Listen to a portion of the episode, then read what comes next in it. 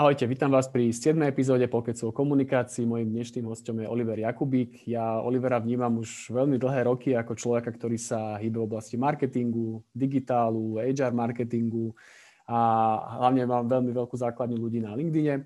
A preto som veľmi rád, že dneska sa s ním budeme o týchto témach rozprávať. Ahoj, Oliver. Ďakujem, Gabo, za pozvanie a pozdravím všetkých, ktorí nás sledujú a vidia. Ja keď som si robil prípravu na tento rozhovor, tak som si samozrejme pozrel tvoj LinkedIn profil a tam ma zaujalo, že máš napísané, že si Personal and Brand Growth Consultant. Čo vlastne, Oliver, robíš? Ja som, ja som dúfal, že túto otázku skipneme, ale, ale je úplne jasné, že, že bude musieť byť. Um, ja robím asi že viacero oblastí. Ono ten, v, to, v tom živote sa mi to tak nejako že pritrafilo, ale keby som to naozaj že zhrnul, tak sa venujem uh, srdcovo dvom takým základným témam. A naozaj, že dlhé roky som sa venoval že marketingu a potom dlhé roky som sa venoval osobnému rozvoju a tieto dve témy sa snažím tak nejako že spájať. Keď to presuniem napríklad do témy, že osobná značka, tak pre mňa osobná značka nie je len o nejakej vizibilite alebo o tom, že ako a kde všade vyskakuješ z nejakých médií, ale je to aj o nejakom skillsete, ktorý reálne máš, to znamená o tom, ako vieš komunikovať, ako vieš prezentovať, ako vieš vôbec nejako fungovať v rámci, v rámci interakcie s ľuďmi. A to je práve podľa mňa ten prienik medzi osobným rozvojom, medzi, medzi brandingom a minimálne v tomto prípade touto osobnou značkou a zároveň tým, že som dvanásť rokov, trinásť rokov dokonca už, keď to, keď to dobre počítam. A v dennodennom kontakte bol, bol najmä s ľuďmi z há er oddelení a tým, že sme pripravovali rozvojové programy, tak dovolím si povedať, že celkom dobre rozumiem potrebám v rámci, v rámci há eru a preto som aj potom spojil taký ten, že marketing s há er marketingom alebo employer brandingom a opäť mi to tam tak celkom sedí, že tie presahy sú, sú celkom fajn.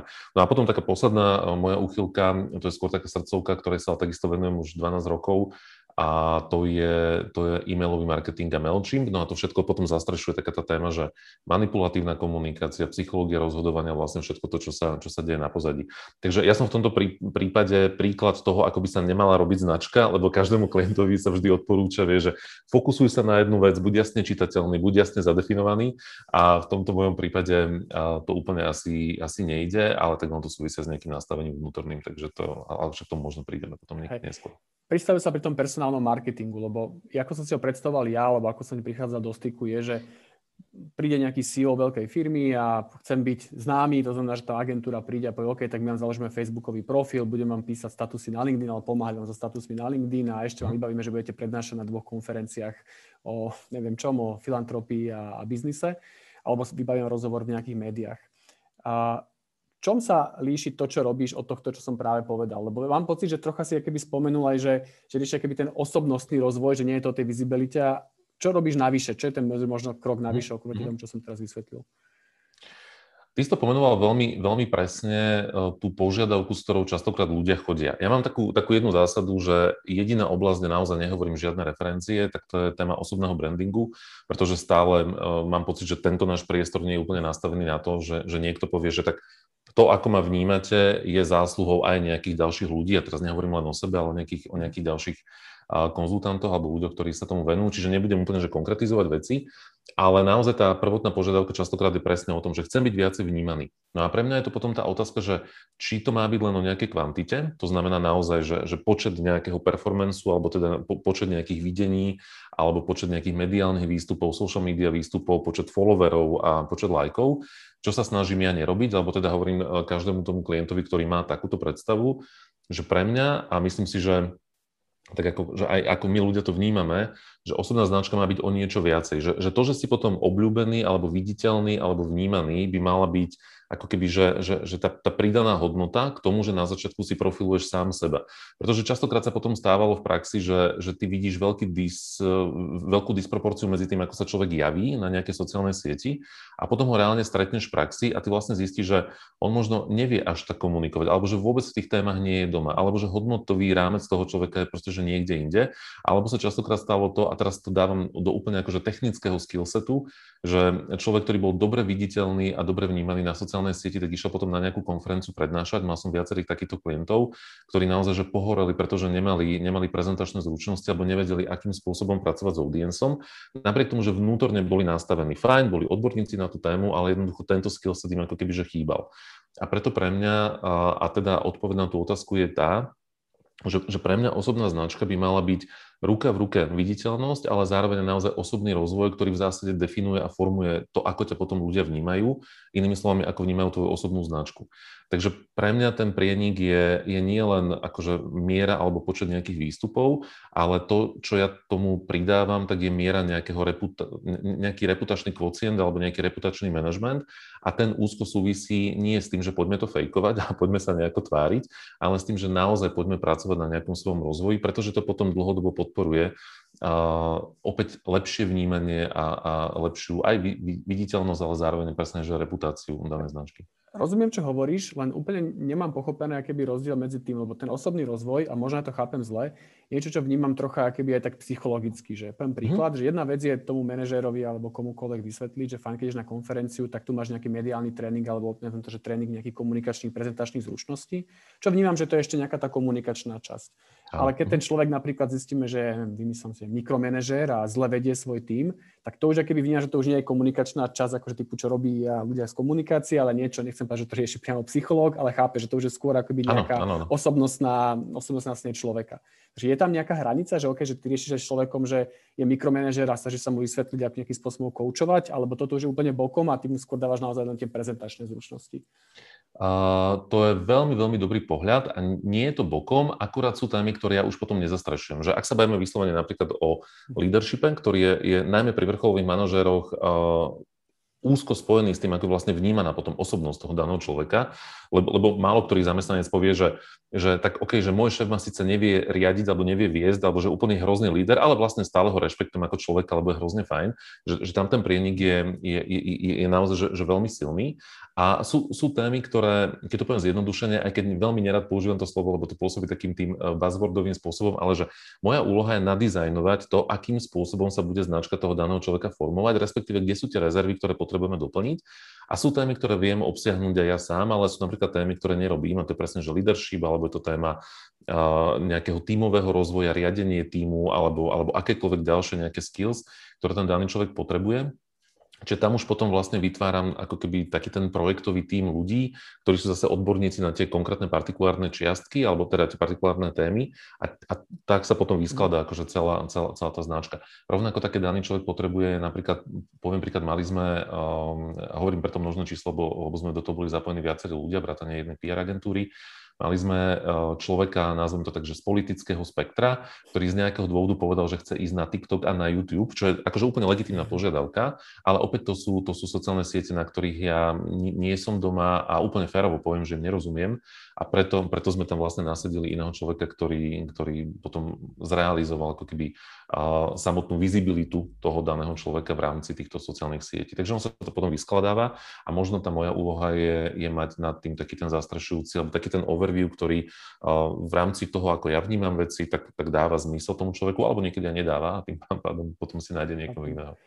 Vieš aj nejaké meno povedať? Niekoho, komu si reálne pomáhal s týmto personálnym brandingom a môžeš povedať, že fajn, toto je moja referencia? Či... Vie, vieš čo, to je presne to, čo som povedal na začiatku, že, že toto je asi jediná téma, kde naozaj ne, nedávam mená, nedávam referencie. Vie, viem, že ide možno, že trošku na úkor ako keby seba, ale ja mám takú zásadu, ktorá možno nie je úplne biznisová, ale opäť akože vychádza z nejakého mojho hodnotového nastavenia, že pre mňa ako keby klient a jeho, jeho integrita je posvetná v tomto a radšej budem ako keby ja pôjdem na úkor nejaké referencie, ale naozaj chcem, aby ten človek bol OK, pretože znova hovorím, že mám pocit, že na Slovensku ešte nie je úplne uh, tá komunita nastavená tak, že keď niekto povie, že tak mne môj profil spravuje tento človek, tak, tak automaticky to...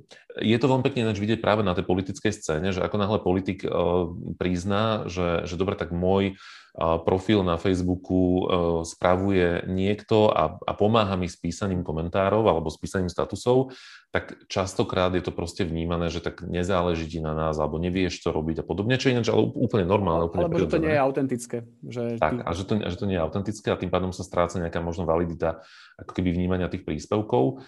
A o to viacej, keď vlastne by ten človek povedal, že tak aj to, že ja som tu niekde a títo novinári ma oslovujú, tak to vlastne nie je, pretože majú o mňa záujem, ale pretože mi niekto pomohol dostať sa do toho mediálneho priestoru. Takže, takže tu, tuto nekomunikujem ti mena, ak sa teda nenahneváš. V pohode, úplne v pohode. Tak sa spýtam, možno... Teraz to vypneš, teraz povieš, že konec nahrávať. Ne, ešte, ešte máme stále nejaký čas. Chcem sa ich spýtať, možno z iného pohľadu sa spýtam, že ja vnímam ľudí a poviem ti pár mien, ktoré že majú silný brand a ne, poďme prečo teraz politiky, ale poviem, že z biznisu, mm. neviem, Michal Meško, uh, Lucia Pašková, Uh, proste viac takýchto mien, ktorí nazvem to, že sú v biznise a aj dobre komunikujú na sociálnych sieťach, mm-hmm. aj sú viditeľní a podobne. Myslíš si, že tým ľuďom niekto reálne akoby pomáha s tým, alebo je to všetko, že si to robia sami? A teraz nemyslíš konkrétne, ale že tak akože povieš reálne, že ak, koľko by si povedal percent, že si to robí sám a že si sú ľudia, ktorým niekto pomáha s tým? Vieš čo, naozaj uh, neviem, respektíve nechcem možno, že úplne byť, že konkrétny, Hej. ale ak môžem, tak iba, iba doplním, tu, doplním to možno o iný pohľad, že bez ohľadu na to, či, či v rámci už možno, že tej agendy, agendy niekto pomáha, hoci mám pocit, že minimálne pri týchto menách, ktoré si povedal, že, že tam tá naozaj miera toho, toho vlastného prispievania je, je, je veľmi silná, ak nie úplne ako keby, že, že sto percent. Ale presne, pretože toto je ten príklad toho, že toto sú ľudia, ktorých osobná značka je preto tak dobre vnímaná, lebo za ňou je reálny príbeh tých ľudí. Že to nie je presne takéto, že niekto, že vieš, že keď, keď sa zoberiem, že Mišo Meško, že to nie je o tom, že on si jedného dňa povedal, že tak poďte zo mňa spraviť hviezdu, ale že za ním je proste teraz, ja neviem, koľko dvadsaťročný príbeh toho, toho dennodenného úsilia, to istá Ľudská Pašková a podobne. A že, že práve preto potom časom príde ten moment, kedy tá značka začne naozaj akože organicky, prirodzene a, a postavená na reálnych hodnotách, ako keby, že byť viditeľná a vizibilná a, a rešpektovaná, pretože za tým nie je presne ten balast. A mohli by sme možno nájsť, a opäť, ak môžem, tak nechcem byť v tomto taký, že konkrétne by sa niekto neurazil, ale ak si pozrieme aj napríklad LinkedIn, tak je, je vidieť, že je tam pomerne veľa tvári, ktoré dám dva prsty, tri prsty, možno celú ruku do ohňa za to, že, že je to celá práca niekoho iného. A tam naozaj vidíme taký ten raketový akože nástup visibility, čo nie je ťažké dosiahnuť. LinkedIn je v tomto ideálna sociálna sieť alebo platforma na to, ako veľmi rýchlo a dokonca aj organicky, ako keby vieš zvýšiť svoju vizibilitu. Len potom, keď buď poznám tých ľudí v reálnom živote, alebo proste aj vidím nejakú mieru tých príspevkov, tak jednoducho viem, že to nie sú oni, alebo že to proste, to, to, to nie je ten človek. A čo je horšie, tak samozrejme ľudia, ktorí s nimi pracujú, tak toto potom ďalej hovoria. Vieš, že naozaj tam veľký disbalans medzi tým, čo je, alebo, alebo, alebo veľká proste priepas medzi tým, ako ten človek komunikuje a ako nekomunikuje. A keď sa vrátim naspäť k tým dvom menám, ktoré si povedal ako príklad, tak to sú zase presne ľudia, ktorí majú tú integritu a mieru konzistentnosti rovnakú. To znamená, že dovolím si povedať, že absolútna väčšina ich zamestnancov by povedala, že ten Mišo sa správa rovnako a má hodnotový rámec rovnaký ako na tej sociálnej sieti. A to je podľa mňa tá značka, ktorá naozaj má zmysel ju budovať. Súhlasím, ale to, čo si keby ja hovorím, ja myslím, je, že áno, ty musíš mať za sebou nejaký príbeh, musíš byť naozaj autentický, mhm. ale aj ten Michal vlastne asi strávi nejaký čas, keď ja ho keby followujem, alebo som teda friendi na Facebooku a vidím, že tie statusy, ktoré píše a tak ďalej, nie je samozrejme až tak veľa, ale trávi tým nejaký čas, že proste asi ono stojí nejaký čas, ja neviem, že v nedeľu večer sa si sadne a niečo napíše, čo si myslí a to trvá nejaký čas, že uh, kde ty vidíš tú úlohu to, toho človeka, teba alebo tej agentúry, že fajn, máš dobrý produkt, máš toho Michala Meška, ale tak poďme od neho preč, alebo nejakého podobného. Mm-hmm, jasné, jasné. A kde ty vidíš tú úlohu tej, tej agentúry alebo toho človeka, ktorý mu s tým pomáha? Čo vlastne on reálne robí? Píše mu tie statusy, vyrába mu fotky, alebo kde, kde mm-hmm. je tá jeho úloha? Uh, ja iba naozaj by to pre, pre úplnosť zaznelo správne, že Mišo Meško nie je môj klient, že aby to tam náhodou niekde hey. nezaznelo, uh, alebo takže aby to niekto takto neinterpretoval. Čiže keď to dám do všeobecnosti, to čo, to, čo sa ja snažím, ako ja snažím sa, teda ako sa ja snažím fungovať s klientmi a čo im odporúčam, je vlastne taká tá fáza, že pre mňa úloha uh, konzultanta alebo tvorcu osobnej značky by mala byť, že postupný disappearing, že, že na začiatku vlastne uh, pomôžeme tomu človeku porozumieť, že ako funguje, keď to dám teraz naozaj úplne na drobné, ako fungujú sociálne siete, akým spôsobom uvažovať nad príspevkami. A ak to naozaj budem fokusovať teraz, že iba na túto oblasť, tých, tých tém je tam samozrejme oveľa viacej. A na začiatku určite, na začiatku bajme sa, že to, to sú že mesiace a mesiace, že, že reálne to môže byť aj o tom, že pomáhame tomu človeku vytvárať príspevky alebo mu možno, že pomáhame napísať nejaký konkrétny status. Opäť hovorím možno číslo, preto, lebo do toho vstupuje viacero ľudí, častokrát nejaký interný marketing danej spoločnosti a podobne. Ale podľa mňa tým zmysluplným cieľom je, je skôr ako keby, že, že nastaviť toho človeka tak, aby porozumel nejakým princípom, mechanikám, aby si osvojil tú zručnosť, že OK, tak takto môžem nad tým rozmýšľať, že toto sa mi udialo, takúto tému riešim, tak takto, keď ju naformulujem, tak to bude mať zmysel na tej sociálnej sieti, pretože každá má nejaké svoje, svoje špecifika. A čím viacej sa dokáže potom daný klient ako kebyže odosobniť, alebo takže že stratiť ako keby tú potrebu, aby mi to niekto iný napísal a byť sám sebou v tom celom, tak, tak, tak to by mal byť podľa mňa, že, že ten, ten cieľ. Čiže na, na začiatku tá podpora naozaj že relatívne masívna, kľudne to je presne o robení fotiek, o, na, o nahrávaní videí, o tom, že uh, mal som napríklad klienta, to, to bola spoločnosť, a, ale veľmi úzko sme tam pracovali s osobnými profilmi, kde naozaj napríklad, keď títo ľudia boli na konferenciách, tak sme tam reálne išli a teraz sme ich fotili a natáčali, lebo ich ani nenapadlo, že, že aha, že ja niekde prednášam, že bolo by super mať z toho nejakú fotku. A potom povedali, že až ak tam je nejaký fotograf, ktorý ma určite odfotil, že OK, na to sa nebudeme spoliehať a presne, že spravíme nejakú backstageovú informáciu, ako si sa pripravoval, akým spôsobom tam si a potom toto boli nejaké výstupy a naozaj sa potom deje to, že ľudia po niekoľkých mesiacoch, niektorí skôr, niektorí, niektorí neskôr, a začnú oveľa inak potom vnímať tie situácie a potom, že to presne ten klient, mm-hmm. ktorý ti povie, že počuj, teraz budeme takúto konferenciu, berieme tam iba foťaka, alebo, alebo proste berieme aj kameramana, alebo že pripravíme to už dva týždne dopredu, dáme z toho nejaký výstup, hodíme to do newslettera, prípadne vieš mi nájsť niekoho, kto by ma vedel dať do podcastu a porozprávať sa na túto tému, lebo to bude akože príprava potom na nejaký výstup, alebo keď sa launchujú nejaké nové, nové služby, nejaké produkty. Takže potom pre mňa tá zmena mindsetu, to je ako to, že, že buď niekomu chytíš ryby, alebo ho naučíš rybárčiť, tak je ten nejaký zanový príbeh, takže nie, nie, niečo na tento spôsob. Taktože to, to je spôsob, akým fungujem ja. Nehovorím, že to musí byť pre každého, že to je najideálnejšia forma. Mne, mne to takto dáva zmysel a tým ľuďom, s ktorými robím, tak to dáva zmysel tiež mm-hmm. zatiaľ. Začal si tému LinkedInu, tá, tá ma mm-hmm. celkom zaujíma. Ja som bol dlho taký, poviem to, že LinkedIn hater.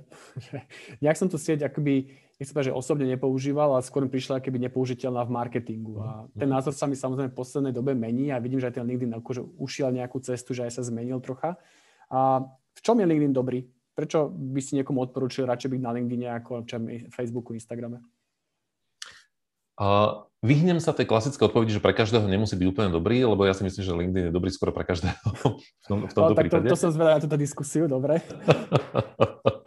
Vieš čo, dobre, budem úplne konkrétny, že niekoľko rozdielov. V prvom rade kvalita connections, alebo kvalita tých, tých, tých spojení, alebo ľudí, ktorí ťa sledujú.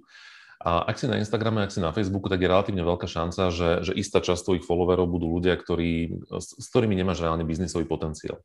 Čiže pokiaľ, pokiaľ chceš riešiť nejaký biznis, a teraz buďže biznis akože podnikám, mám firmu, alebo teda reprezentujem nejakú firmu, alebo kľudne aj biznis, že som nejaký freelancer, alebo biznis v zmysle kariérneho rastu, mm-hmm. tak ja vždy hovorím, že tí ľudia, ktorí ťa sledujú na LinkedIne, jednak si ich môžeš vybrať, čo je hrozne super, že ty sám si vieš vlastne formovať to, kto je ten tvoj audience, A, a, a veľmi organickým spôsobom. A na druhej strane absolútna väčšina tých ľudí sú reálni decision maker, alebo teda reálni ľudia, s ktorými vieš mať nejaký potenciál spolupráce.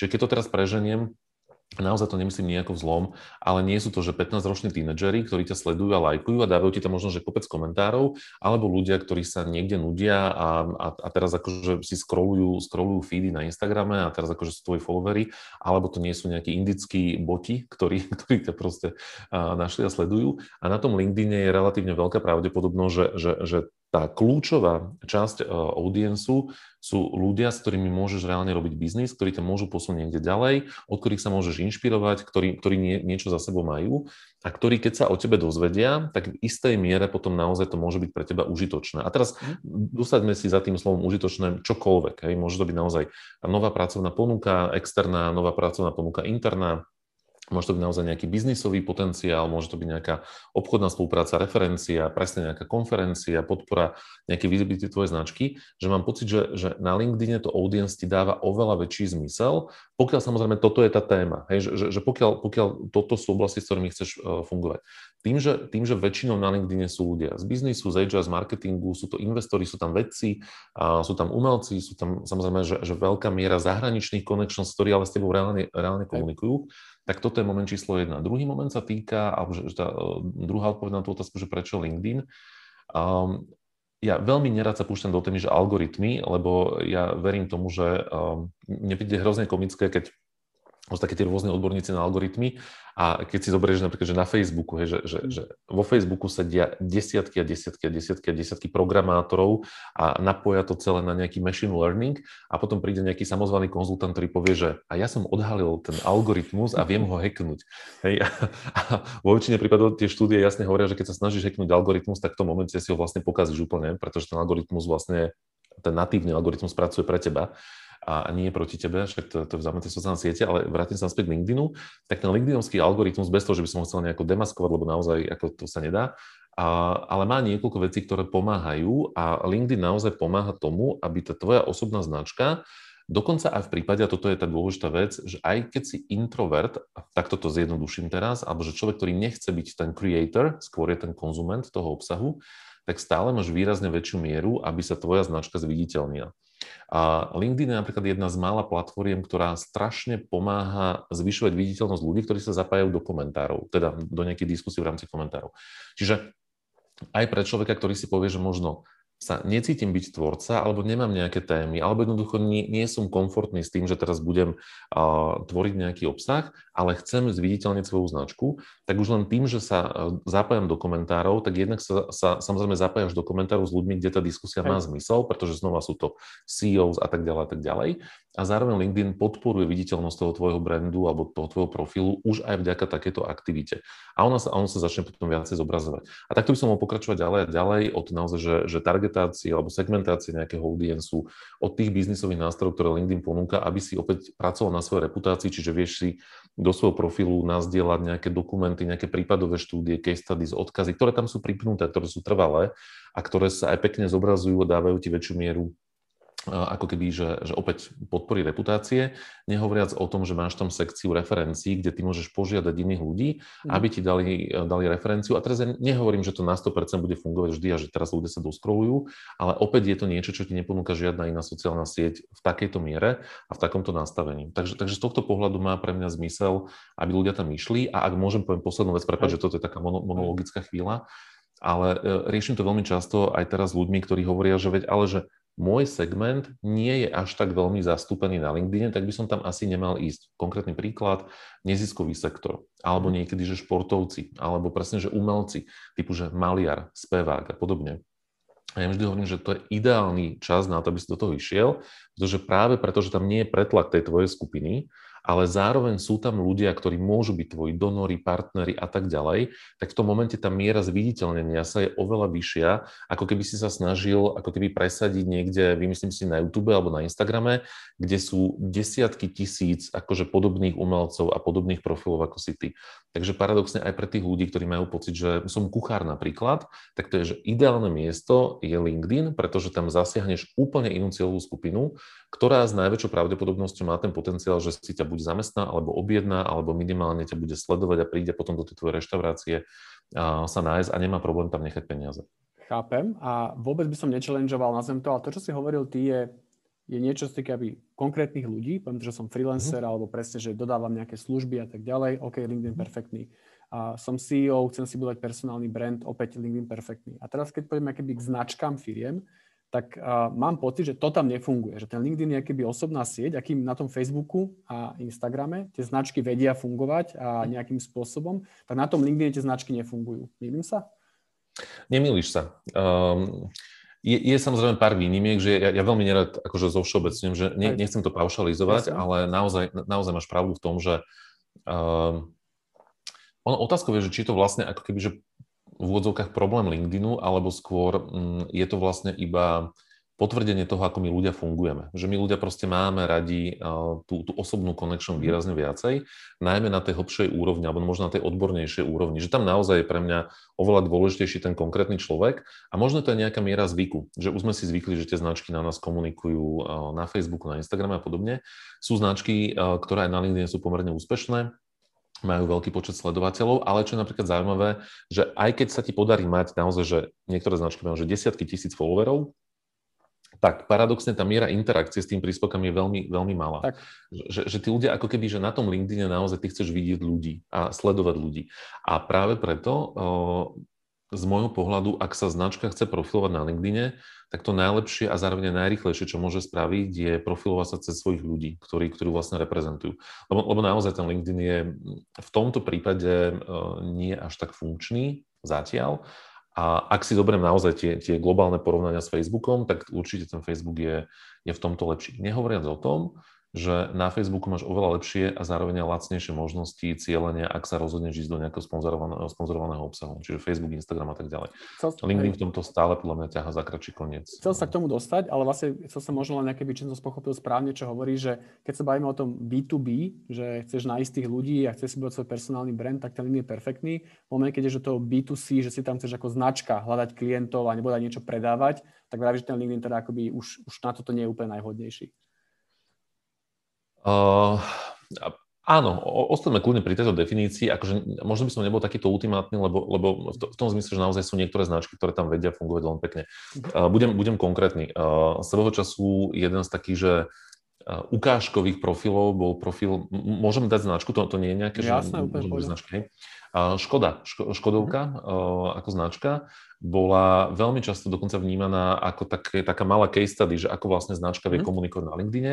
Mali to šťastie, alebo šťastie proste využili to, že boli jedna z prvých značiek naozaj že roky dozadu, ktorá sa veľmi aktívne chytila LinkedInu a začala tam proste, že komunikovať. Čiže určite sa to dá a možno takto by som povedal tú odpoveď, aby som, aby som bol naozaj že korektný, že určite vieš využiť aj LinkedIn ako bí tú sí médium pre podporu svojej značky, ale chce to oveľa viacej úsilia a ten výsledok bude oveľa pomalší, ako je tomu zatiaľ napríklad na Facebooku, Instagrame a podobne. Hej, chcel som ešte spomenúť presne práve tá, keby ten typ sponzoringu alebo reklamných kampaní na LinkedIne. A tá moja skúsenosť, alebo tá skúsenosť tej našej agentúry je, že naozaj ten LinkedIn v tohto ohľade je veľmi, veľmi ďaleko za tým Facebookom a teda Instagramom, no však to funguje rovnako. A má to pre teba vôbec zmysel robiť na LinkedIne kampane, alebo je to úplne, že by si to vlastne nikomu ani neodporúčal, lebo je to tak, by poviem to, že slabé? Ešte, ja vždy hovorím mojim klientom, budem v tomto aj konkrétne, nebudem hovoriť značky, ale robil som pre klientov kampane naozaj, že globálne na, na LinkedIne. Mám jednoho amerického klienta, konzultačnú spoločnosť, kde sme vlastne robili na LinkedIn kampane, keď launchovali nové pobočky, dokonca že v Číne a neviem kde, samozrejme Európu sme mali chytenú, potom sme pre jednu uh, prestížnu privátnu školu robili veľkú kampaň v rámci Európy. A robili sme dokonca kampane na indický sektor, na Spojené arabské emiráty a tak ďalej. Takže že naozaj to boli že globálne kampane a rovnako tak samozrejme lokálne kampane Slovensko-Čechy. A po týchto skúsenostiach vždy hovorím, že ak nevieš čo s peniazmi a, a nezáleží ti na výsledkoch, tak proste kľudne to buchni do toho LinkedInu. To nie je dobrý proposition pre klienta. Nie, ja, že to, to je podľa mňa realita, v to, v tom, zatiaľ v tomto, pretože naozaj tá miera Uh, miera ako keby toho reálneho výkonu. Ono na papieri LinkedInovská reklama znie veľmi dobre, pretože ty dokonca vieš veľmi pekne cieliť podľa pozícií, že naozaj ten targeting je už teraz, akože tá granularita je, je relatívne akože že fakt, že dobre pokrytá. Opäť to možno skôr súvisí s tou mentalitou ľudí, že ty keď si na LinkedIne, tak ty reálne chceš proste sledovať ľudí, uh, inšpirovať sa, vzdelávať sa, uh, alebo teda, že čerpať nejaké know-how, zapájať sa do diskusí alebo komunikovať seba. A podľa mňa veľmi málo ľudí, čo sme sa reálne, to, to nie je nejaká štatistika, ale to sú akože, keď sme sa rozprávali s ľuďmi, tak väčšina ľudí hovorí, že proste na tom LinkedIne neklikám na reklamy, že ne, nemám dôvod. Kdežto na Facebooku, jednak akože mo- možnosť targetu, vrátane sociobehaviorálneho profilu, čo je podľa mňa jedna z najlepších vecí, ktoré, ktoré, ktoré sa dá na Facebooku, na Instagrame nastaviť, že ty vieš targetovať ľudí na základe ich správania alebo predikcie z nejakého správania, či nejaká miera prediktivity tam je.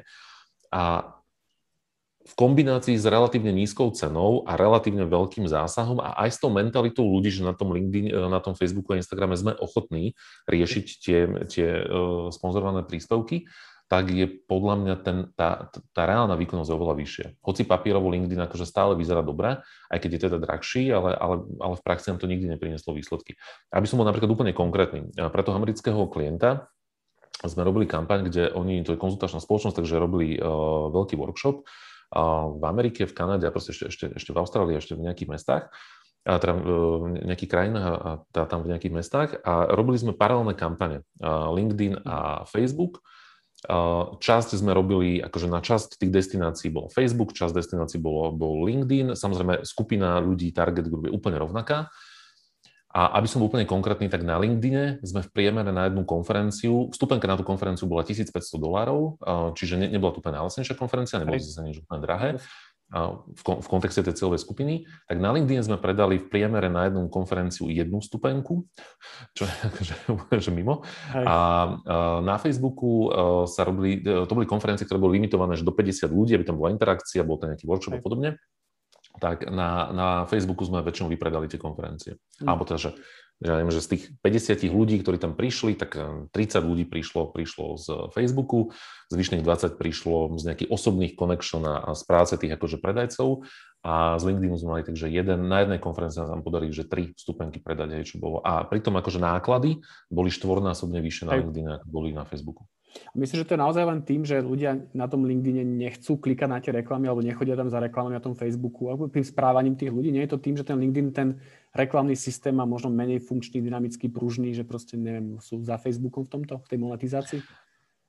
Určite, asi, ja si myslím, že kombinácia tých, tých faktorov. Už len keď si zoberieš taký fakt, že, že technicky ty nevieš vlastne na Slovensku spraviť slovenskú reklamu na LinkedIne. To ešte stále vieš, platí teda, lebo to som zachytil pred pol rokom. Som vieš, čo, vieš čo, my sme, to, my sme to riešili mesiac dozadu pre klienta, ktorý proste ne, normálne, že nevedel, dokonca mu to zamietol LinkedIn, že porušuješ nejaké pravidla, lebo proste uverejňuješ akože v nepodporovanom jazyku.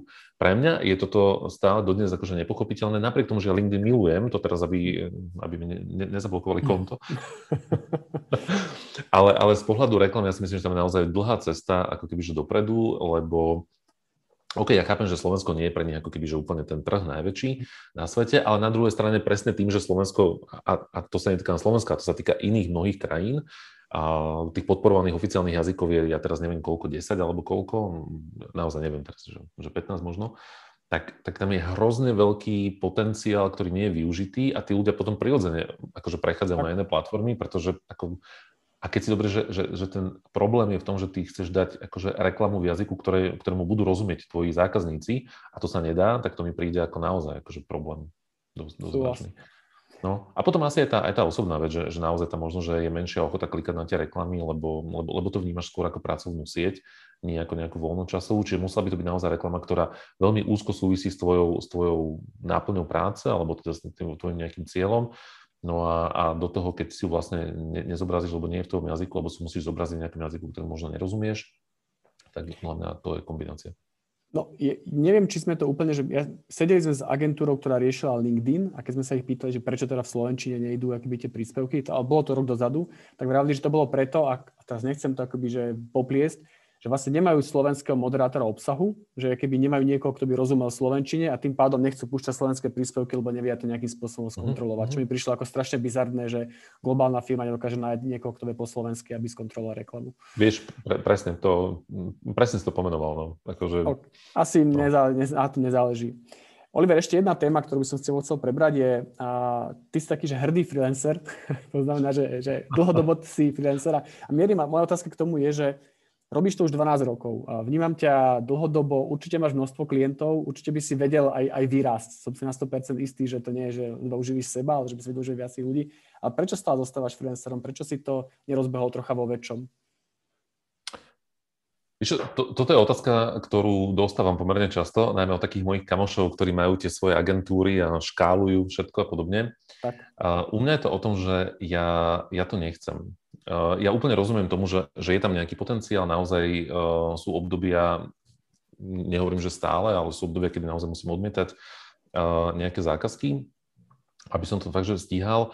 Ja poviem úplne úprimne, že mňa, mňa to proste baví. Mňa, mňa veľmi baví to, že, že riešim tie veci uh, takto, že ja potrebujem mať istý pocit slobody a ja obdivujem každého, kto zamestnáva ľudí a, a dokáže prijať tú mieru zodpovednosti za to, že teraz vás tu musím živiť a teraz akože to všetko tu akože je. Do toho ty stále musíš interagovať s tými ľuďmi. Pre mňa ten, ten postoj, ja som voľakedy viedol relatívne veľké týmy, mal som tým, kde bolo stodvadsať ľudí, ešte keď som robil v komerčnom sektore, alebo teda, že v korporáte. A ja som si tedy povedal, že nikdy viac, takže toto sa mi jedna vec akože nechce, mať, mať ľudí okolo seba a riešiť s nimi a podobne. A na druhej strane presne taká tá istá miera, že slobody, nezávislosti uh, mi veľmi vyhovuje, ako keby, že, že hodnotovo alebo, alebo že postojovo. A v čom, je tá, sú... prepáč, v čom je tá, tá miera slobody a nezávislosti? Lebo ja mám práve pocit, že keď si akýby, že sám, tak akože tie roboty takej tej nezáživnej musí byť strašne veľa, že predpokladám, že faktúry si vystavuješ sám, alebo ja neviem, že keď niekto zaplatí faktúru, musíš tomu klientovi volať tak, že nemáš na to nejakú účtovničku alebo človeka, že je to práve, že pocit, že berie tú slobodu, že ty nevieš tých odbremeniť sa od vecí, ktoré ťa nebavia na iných ľudí. No to, to akože ja neviem, koľko máme času, že vieš, tam som dlho, dlho, dlho nehovoril. Ja, ja, to vždy, ja to vždy hovorím na takom príklade, že, že keď si cestovateľ a tvojím cieľom je, že, že cestovať, tak máš niekoľko, niekoľko ciest. A toto je proste, že jedna z tých ciest, že, že každý máme v živote nejakú cestu, ktorého proste bavia, náplňa. A teraz jedným z tých cieľov môže byť, že, že prejsť alebo že, že precestovať čo najviac akože krajín za čo najkratší čas, tak sadneš do lietadla a keby som to úplne zjednodušil, tak proste vieš obehnúť tú zem za, za, za pár hodín a máš akože splnený target. Niekto si povie, že ok, tak sadnem do auta, tým pádom prejdem menej, menej priestoru za dlhší čas, ale mám iný experience a niekto si dokonca povie, že tak idem pešo a teraz budem putovať akože hodiny a hodiny a dní a týždne a zase máš nejakú inú experience. A mňa, mňa z nejakého dôvodu proste baví tá experience, že robíte veci. Mňa napríklad baví mikromanagement, že keď sme sa rozprávali, a ja, ja to vždy hovorím, že ja napríklad, keď robíme nejaké podujatia pre klientov, tak ja chápem, že moja projekťačka Melanie, s ktorou spolupracujem opäť na nejakej projektovej báze, tak vie ísť do tej kaviarne a vie tam nastaviť catering, ale proste ja idem do tej kaviarne a, a ja tam naozaj doslova do písmena riešim, ako teraz naposledy, že či bude vajíčková alebo avokádová nátierka pre, pre účastníkov. A ja rozumiem, že to nie je efektívne, rozumiem, že to nie je produktívne, rozumiem, že sa to dá škálovať a podobne, ale, ale ja, ja, ja to mám tak nejako nastavené, že ja si chcem užívať život a chcem ho žiť tak, aby ma bavil a, aby, a, a mňa proste bavia tieto veci. Mm-hmm. A paradoxne to, čo by ma menej bavilo a čo by mne vnútorne dávalo pocit menšej slobody, je, je to, že mám nejaký tím ľudí, s ktorými musíš na nejakej dennej báze interagovať, s ktorými proste potrebuješ mať porady, častokrát tí ľudia to spravia inak, takže to potom zase musíš riešiť a máš tam obrovské množstvo nejakej, nejakej inej agendy. Čiže ja si myslím, že, že akákoľvek forma alebo akákoľvek cesta v zásade ako keby, že prináša rôzne, rôzne záväzky. Samozrejme aj tento môj je, je záväzok voči klientom a je to istá miera neslobody. Ale rovnako to tak je, keď máš firmu a, a vlastne aj na dovolenke musíš ešte riadiť ľudí, no tak ja zase na dovolenke riešim klientov. Ale ne, nevravím, že toto bude cesta akože navždy, ale, ale zatiaľ mi to takto vyhovuje. Mal som také pokusy, že, že škálovať to a mať nejakých ľudí a ne, ne, akože úplne férovo, že nebolo to OK. Um, ne, necítil som sa v tom ja dobre, tým pádom aj tí ľudia sa v tom necítili mm. dobre. A, a ta, takto máme projektové tímy a je to úplne iná dynamika spolupráce. Robíš veľa školení, workshopov a tak ďalej a základ, že ľudia ťa to platia, aby ťa počúvali, čo mne príde akoby taký ten najvyšší stupeň nejakého personálneho brandu, že niekto, lebo vieš, veľa ľudí, ja robím podcasty zadarmo a nemám odvahu niekoho vypýtať si, ok, za to prachy, ale ty robíš vlastne obsah, za ktorý ľudia platia. A, a ako, ako sa k tomu dostať, typu, že ako vôbec k tomu nasmerovať, ako robiť tie prezentácie, ako robiť tie workshopy, že ľudia sú ochotní pomerne veľkých počtoch chodiť a platiť si nemalé peniaze, aby, aby ťa počuli. Fú, to, to, to si mi dal dobrú otázku. Ro, ro, rozmýšľam, že... Čo mi ja... je to čaro? Teraz dám tu takúto klasickú odpoveď, že to by sa bolo treba spýtať tých ľudí, ktorí, ktorí tam chodia. Ne, ne, toto je zlá odpoveď. To je, to je zlá odpoveď. Vieš čo, ja sa, ja, ja, dobre, že ja, ja keď som začínal v dvetisíc osem, tak, tak ja som začínal robiť školenia z jedného dôvodu, že keď som ešte robil, ja som desať alebo neviem koľko jedenásť rokov robil v reklame a marketingu a z času na čas som išiel na, na nejaké školenie, kde ma proste poslalo nejaké há er oddelenie alebo nejaký, nejaký človek z agentúry a veľmi často som bol na školeniach, ktoré mi že absolútne nedávali zmysel. Že, ja som naozaj reálne videl, že ten pán, a to boli také tie, vieš, tie, tie roky, že deväťdesiatdeväť, dvetisíc, dvetisíctri, dvetisícpäť, keď bol každý konzultant a všetci boli odborníci na všetko a tých školení sa proste chrlili akože veľké množstva a ja si pamätám na jedno, kde sme mali takého pána, ktorý vravel o sebe, že on je úplne najviac akože že odborník na všetky veci. Ja som vtedy riešil obrovskú kampaň s nadnárodným klientom a fakt som mal nejaké konkrétne otázky na toho, na, na, na toho školiteľa. A keď som ich povedal, tak on mi hovorí, že no, že to neviem, že to závisí od toho, ako si podáte ruku s tým človekom, lebo neverbálna komunikácia je strašne dôležitá. A ja hovorím, že ty koko, že kampaň za, pre klienta za desiatky miliónov dolárov globálne, ktorú sme ako agentúra mali, ten človek sedí v New Yorku, ja s ním komunikujem cez Skype, akože my si ruky nepodáme a určite to akože nebude padať a stať na tomto. A keď som zažil viacero takýchto školení, aj pár mojich kamošov a kolegov, tak ja som si v tom dvetisíc osem povedal, že a čo keby sme naozaj začali robiť školenia, kde budeš hovoriť iba o tých veciach, ktorým naozaj rozumieš, máš tam reálnu experience a zároveň máš ale aj, aj nejaký reálny background, tým, že mám nejaké psychologické vzdelanie a zároveň teda som sa venoval presne témam, ako boli. Ja som začínal s témami akože obchodné zručnosti, mm-hmm. psychológia rozhodovania v čase, keď to ešte vôbec nebolo sexy, alebo ne, ne, neboli to, že behaviorálna ekonomia, Kahneman a tak ďalej. Tak a, a, a pre tých ľudí som bol uveriteľný, pretože som reálne si proste zažil tú obchodníčinu, zažil som tie vyjednávania, zažil som rokovania, zažil som mnohé fakapy a, a tým pádom a dal som do toho možno nejaký psychologický background a nejako, nejako to proste začalo dávať zmysel. A ja som mal absolútnu väčšinu klientov referenčných a stále mám, že sa proste tá informácia nejako, nejako šíri a zároveň tým, že robíš veľa tých vecí a ja som mal ešte takú školu, lebo ešte počas výšky som praxoval na Gimpli a učil som decka, takže, takže pre mňa postaviť sa niekde a rozprávať, akože keď zvládneš pätnásťročných gymnazistov v Bratislave, tak akože zvládnuť pätnásť manažerov je v zásade relatívne OK. A zase tí ľudia, keď vidia, že ty sa tomu naozaj, že sa tomu vyznáš a že, a že to, ty nie si naučený teoretik, ale že to máš reálne zažité, tak oni sú úplne OK. Že my sme častokrát tie školenia nemali, že školenia to boli zdieľanie skúseností a nejaké, nejaké best practices. A toto proste zafungovalo a, a už sa to potom nejako šírilo a, a nejako to ide ako kebyže ďalej. A v istom momente som sa napríklad ešte snažil to robiť naozaj tak, aby to mne vyhovovalo. A od dvetisíc, ja neviem, desať jedenásť Predtým som sa snažil chodiť takže v oblekoch a tak, ako chápem, že to je detail, ale v zásade to takisto vytvára možno nejaké Hej. vnímanie tvojej značky. Áno. A ja som si v dvetisícdesať povedal, že ty kokos, že toto nie som ja, že ja som, že konverzia, mikiny a trička a že keď sa to tým klientom ako nebude páčiť, no tak akože vieš, že take it or leave it. A pamätám si, že jeden z prvých klientov bola známa privátna banka, kde som proste prišiel akože v konverzovej mikine a v konverzových teniskách a hovorím, že ako toto som ja. Chcete, nechcete, chceli a, a fungovalo veľmi dobre. No a tak keď že... zase freelancer a človek z digitálu, tak tam sa ráta podľa mňa akože mikina a konverzie sú skoro oblekom pre digitál. Áno, ale ja som v tom čase bol skôr, že soft skilly a naozaj, okay. že to manažment, školenia a tam to bolo také, vieš, že prišli tí, tí ľudia naozaj, že v tých, tých oblekoch a teraz ty tam nabehneš, ale vieš čo, paradoxne to bolo hrozne fajn, lebo väčšinou, keď boli dvojdňovky, tak oni na druhý deň sa prezliekli a prišli tiež v teniskách a úplne to, úplne to zmenilo dynamiku toho celého, že, že naozaj to, to, ten, ten ambient a to fungovanie fakt akože, že, že pomohlo a boli oveľa viacej uvoľnení, takže aj možno aj toto bolo také, že som, začal som tie školenia robiť podľa seba a zase sú klienti, ktorým to nevyhovuje. Ja napríklad nerobím role models, ja, či roleplaying, že mňa to, ja, ja sám som to nemá rád, takže vždy klientom hovorím, že, že buď to bude bug alebo feature, podľa toho, ako to vnímate, ale že ne, nerobíme, akože roleplays, nebudeme sa tu dotýkať chrbtami a snažiť sa demonstrovať nejakú komunikačnú líniu, že poďme sa o tom porozprávať, pre mňa je to o tom, že keď tomu porozumieš a nacvičíš si to v nejakej, nejakej normálnej variante, tak nemusíme akože teraz dva dní mať zážitkové a, a, a skôr môžeme prejsť akože viacej, viacej veci.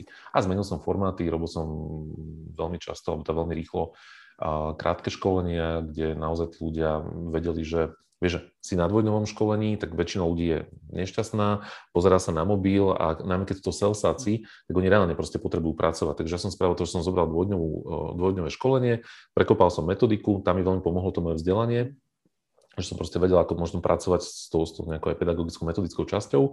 Dal som to do jednodňového, potom dokonca do poldňového formátu a tí ľudia boli úplne happy, pretože keď si obchodník, alebo si naozaj, že, že vysoko postavený manažer, tak tie štyri päť hodín si vieš nájsť v zásade kedykoľvek a vieš tam byť dokonca, že sústredený.